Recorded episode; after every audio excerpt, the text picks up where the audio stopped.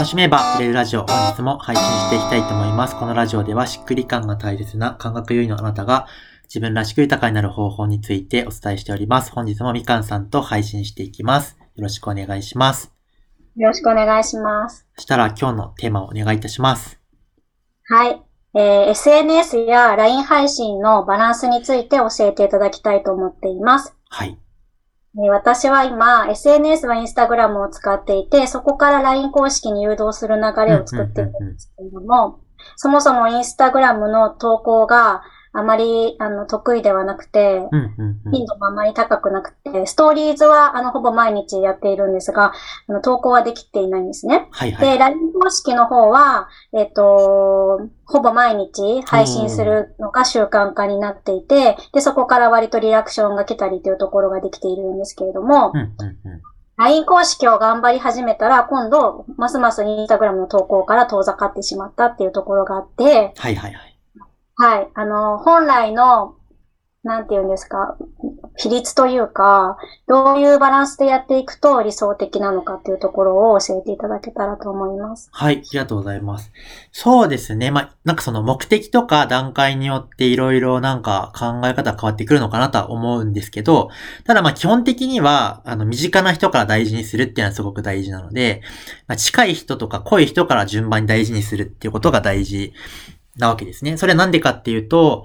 えっと、じゃあ LINE 公式がザルで、えっと、SNS がすごい頑張ってますってなった場合、じゃあインスタはすごいやってるけど、LINE 公式できませんってなると、どうなるかっていうと、LINE 公式が来るけど、そこで関係性が育まれないので、売れないって話になるわけですね。だから、LINE 公式に記載すれば、すごく関係性ができて、あの、何か受けたいってなるって状態ができていたら、そこに、あの、インスタから人が来たら、ちゃんとお客さんになっていくわけじゃないですか。なので順番としては、あの、まあ、どちらかというと、どっちかっていうんだったら、まず、あの、なんだろう。身内から大事にするっていうのがあるので、まあ今 LINE 公式が毎日配信されているっていうのは、まあいい状態かなとは思うんですよね。まあ、その上でインスタの目的っていうのは、人と出会うっていうところだったりするところが、まああるので、でもその、えっと、インスタに頼らなきゃいけない人もいれば、例えば、口コミで広がっていって自然と、えっと、まあ、自分の見込み客の人が増えていくって状態になってる人とかもいるわけですけど、その、自然に増えているって状態だったら、インスタをあえて、その、認知、人と出会うってところを頑張る必要はないし、でもその新規のところが、足りていないということである、あるなら、えっと、そのインスタに、を強化することによって、新しい人が流れてくるっていうところの流れを作らなきゃいけないっていうのがあったりするんで、そこら辺の状況次第っていうのはあるんですけど、それで言うとどうなんでしょう？その新規が足りているかどうかっていうのはどこで判断したらいいんですか？えっ、と、まず、なんか、あの、作りたい結果から考えるので、なんかまず自分が、えっ、と、本来月にいくら稼ぎたいのかっていうのがあるわけじゃないですか。で、月にいくら稼ぎたいのかっていうのは、じゃあ、いくらの商品を何人に売ればそれはできるのかっていうのは次に出てきますよね。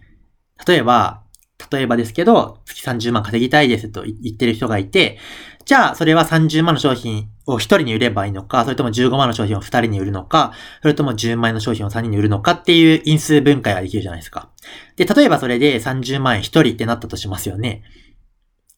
じゃあその30万1人売るためには、何人に新規の人にアプローチしたら、それ買ってもらえるのかと。つまり、3人に成立したら1人買ってもらえるって思うんだったら、月3人集客できればいいことになるわけじゃないですか。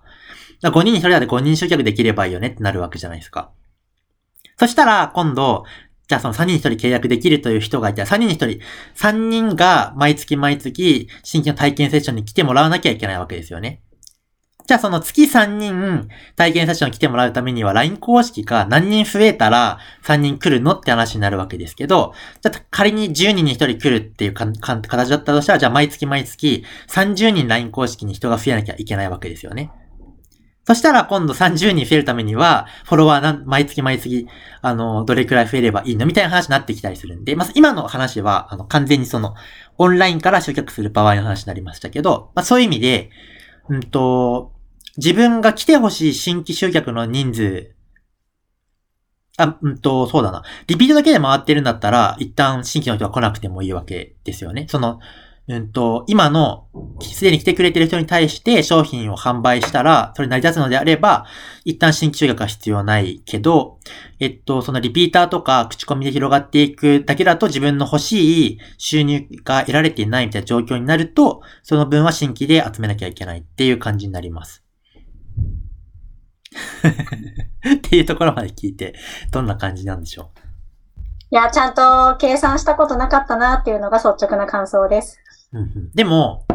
ミカさんの現状で言うと、まずそもそもお客さん受けきれない状態にあるわけじゃないですか。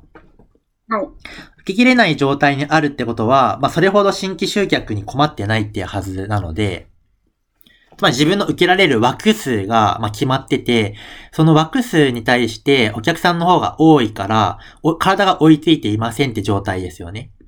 はい。そうするとあんまり新規集客頑張るってよりかは、今目の前にいる人を大事にするとか、その今いる人たちが外外側に広げてくれるような口コミの促しできることないかなっていう方をやった方が良くて。それで言うとあんまりそのインスタをなんかすごい頑張って、その新規集客をしなきゃいけない状況ではないのかなって感じはしますよね。ああ、なるほど。確かにそうですね。うん。よかったです。なので、どちらかっていうと今の感じは良くて、インスタも、まあ、LINE にいる人とか、今、あの、お客さんたち来てくれてる人のために必要な情報とか、そのお役立ち、ああの人に伝えてあげたいなって思ったことがあったら、それを、えっと、まあ、インスタの記事にするとか、ブログは書いてるんですよね。たまに。はい。ブログ書いてたとしたら、じゃあブログの内容をインスタにちょっと編集して、あの、出すとか、あ、そうそう。多分ね、ブログとインスタはそんなに内容変えなくても、なんだろう、今の状態だと、その新規集客考えるとしたら、あの、一般的に子育て困ってる人がどんな内容に、あの、みんな食いつくのかっていうことをリサーチして、その内容で書くっていうことをやれた方がいいんですけど、まあ、現状そんなに新規っていうとこ重視じゃないので、あの、基本、今、今目の前にいる人に対して必要なことが必要に応じて配信できるぐらいの感じでいいのかなっていう気はしますかね。あとか、なんか、毎日 LINE 書いてるんだったら、その LINE の内容を、なんか、テーマに、インスタの記事を、なんか、ちょいちょい反応が取れたものをあげるとかでもいいかもしれないですよね。はい。うんうん。確かに。うんうん。そうですね。でも本当に新規よりも目の前の、もう来てくださってる私のファンになってくれている LINE 公式にいる人たちに向けて発信をしていくっていうのが、すごくなんかしっくりきました。はい。じゃあ、そんな感じで。はい。頑張ってください。はい、ありがとうございます。はい、じゃあ、えっと、今日はそんな感じで終わっていきたいと思います。えー、このラジオは2日に1回ぐらい配信しておりますので、よかったらまた聞いてみてください。それからラジオ辞典というものを作っております。過去600本ぐらい多分ラジオ配信してるんですけど、えー、まあいろんなテーマをですね、配信してます。集客とか商品とか、えー、SNS だったり発信とかもいろんなテーマを発信しておりますけど、えー、それを検索して今必要なものが、え、聞いてもらえるラジオ辞典というものを作っております。概要欄にですね、えっ、と、リンク貼ってありますので、よかったら受け取って活用してもらえると、え、すごく役立つんじゃないかなと思います。え、では、今日は終わります。また次のラジオでお会いしましょう。バイバーイ。